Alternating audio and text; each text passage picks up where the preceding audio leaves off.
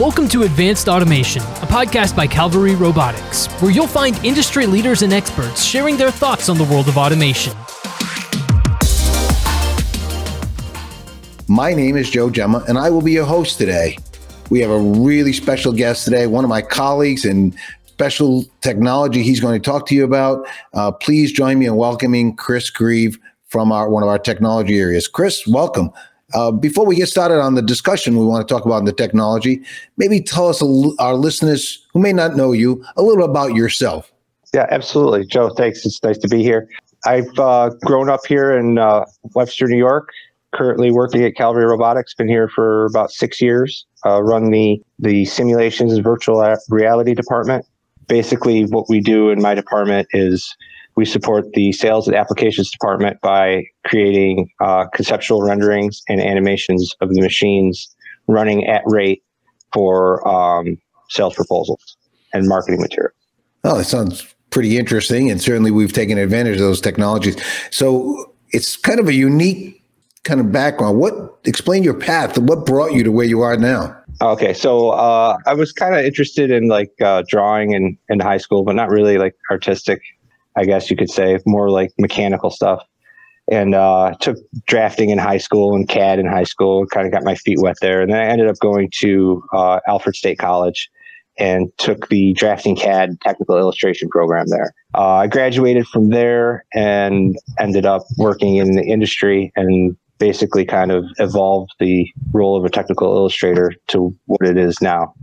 Uh, with the advent of 3D software, the technical illustrator job was kind of becoming obsolete because engineers could generate their own exploded drawings and instruction manuals and stuff from from the mm-hmm. solid models.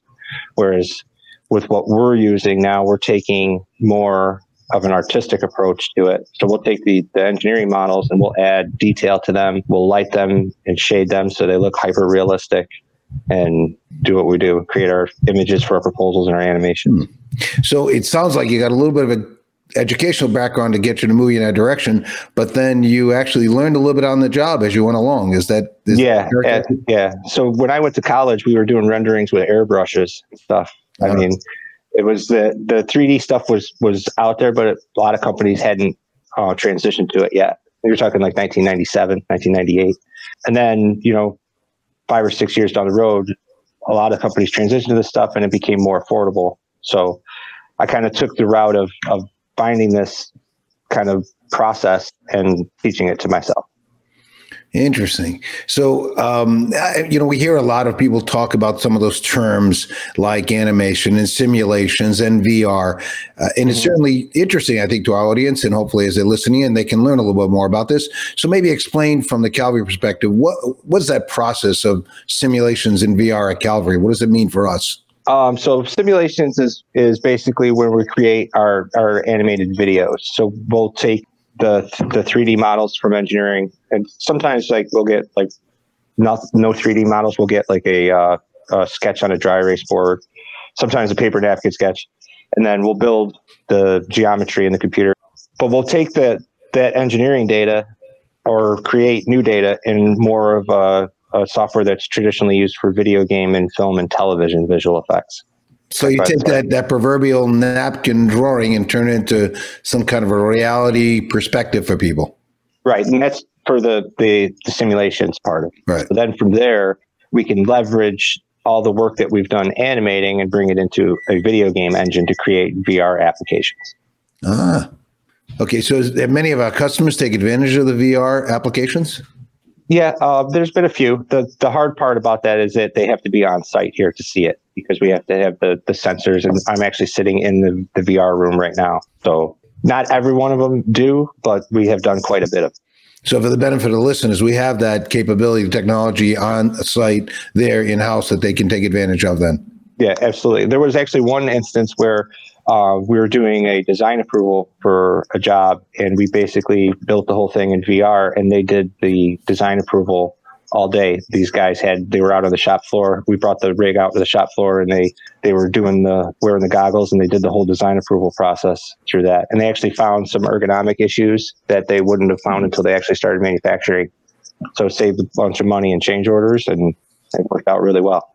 So it brought some other practical benefits uh, to the process. So what what's the value add of simulations and, and VR oh. to our customers? Yeah. So basically, uh, a lot of times when we go out to bid the jobs, the, the person making the the decision is in the purchasing department, and they usually don't have a lot of experience, probably reading CAD drawings and whatnot. So what we provide them is a a video that is hyper realistic, showing how the machine runs and functions at the rate that it's supposed to, doing every process that it needs to. And they can actually see what they're going to buy before it's engineered and designed and built. So it actually even works at the rate. It's not like a sped up uh, version. No. So it really works at the rate that they should expect to see yeah. on their floor.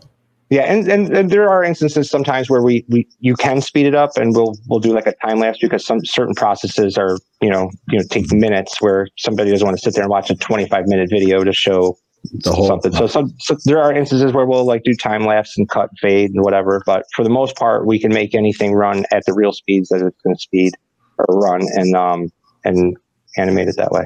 That's interesting information because there's some flexibility to it too that I, I didn't realize. So I'm sure our, listeners will benefit from that too. Mm-hmm. Okay, so can you talk about the addition of virtual reality to Calvary and how that's changed our business? Uh, yeah, I mean it's definitely a, a great tool. Uh, like I said, the, there's you know the nuance of the customer has to be here. It's not something we can build and send them via email and whatnot. Uh, but it does does help get a good perspective of what's going on in the machine and people can see it and walk through it. You can actually, you know, look at the gripper fingers moving and actuating and picking parts and walk through the guarding. Mm. It's definitely a, a, a, great tool to have in our arsenal for sure. And so it gives the customer a little more level of confidence of what they're going to have because they Absolutely. can actually work through their own factory. Absolutely. Cool. Yeah. So now it's a very dynamic technology world we're living in today, uh, and mm-hmm. certainly you're on the technology side. How do you keep up with this ever evolving dynamic technologies in your field? Uh, well, we're constantly always doing research, and we're constantly learning because uh, things change rapidly and so fast. So you know, something you did for a project, you know, a year ago may not be the best way to do it now. So in my department, I encourage everybody to do as much research as possible, learn as much as you can, and just stay on on up to date with the, the current trends and what's going on. And I'm sure your department shares what they're learning with each other. So that's a great way yeah. to kind of expand what you learn. Mm-hmm. And you mentioned something uh, previously too about email. And while virtual reality isn't something you can email, but the simulations or animations you do, are those, can you transfer those through uh, email technologies or, or mm-hmm. file transfer? Excuse me, typically um, some of the videos are too large to actually be through email. So what we'll do is we'll Dropbox them or FTP them that way. Um, some of them are short enough and small enough where we can, you know, send an email. But for the most part, uh, they're they're usually like FTP or Dropbox.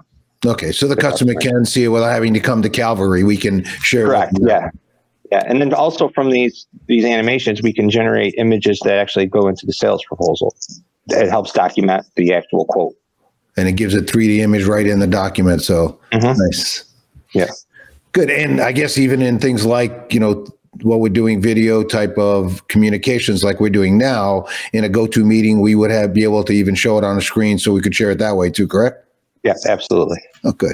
Okay, so uh, you've done a lot in this area. Certainly supported the company, helped our growth in that way, and and this technology is uh, been, been a nice tool for our customers. What, what would you say are some of the, your greatest achievements or success stories for you and your team or your department have had to this to mm. date? One one thing comes to mind, and it was um, I think probably one of the first things I did when I came to work at Calvary. and uh, it was for a customer, and it was kind of the customer was on site and they were doing kind of review processes and making changes daily. So the uh, applications engineer would come to me and be like, "All right, they want to change this. Can you can you modify it?" So I would I would make the modifications and then we would re-render it overnight, and then the next morning we come in and we have a video of it. The final video actually got shown, I think, to um, to the I think the CEO of the of the, the company, and he couldn't understand why he couldn't buy the one he was watching in the video. So it was so was real to him. right. So not only did we win the work because we we you know we we did our our good job that we always do, but he gave me one of the best comments I can get as an artist because he he didn't know it was fake. Nice. Yeah. So, um, you know, we all try to look at what's the future, and we talk about technology is so dynamic at this point. So, uh, how, what do you see in fact your department, your role five years from now? Uh, I'm probably going to be still be doing what I'm doing. I, I enjoy being a working manager. You know, I, I I definitely am in the trenches with the guys and and you know learning constantly and advancing. Definitely would like to see the group get bigger though. It'd be nice to maybe you know double the size in five years. Good. Well, eh, your help in growing our business would probably dictate that that'll happen. So thanks for what you're doing there to help us. No um, problem. Anytime. So now to people that are listening in or watching for the first time here, thinking, "Wow, this stuff's really amazing! It's exciting. I I, I want to do that for maybe for a living." What would you tell them? How do they get started? What would they do? What should they do? Well, I would look into possibly, you know, video game design, film and television effects, that kind of thing. That's definitely we leverage that as those skills a lot for sure. Okay, well, okay, good, thanks, and at least gives us some direction to start out because it is exciting work. Um, mm-hmm. So now we're we're gonna as we we close out. Maybe some people want to get in touch with Calvary about how to use these tools what's the best avenue for them to reach out to Calvary Robotics to take advantage of us as an organization and take advantage of the tools that you have available to help them see what their factory could look like? Uh, I would say just reach out to account managers and uh, we go from there.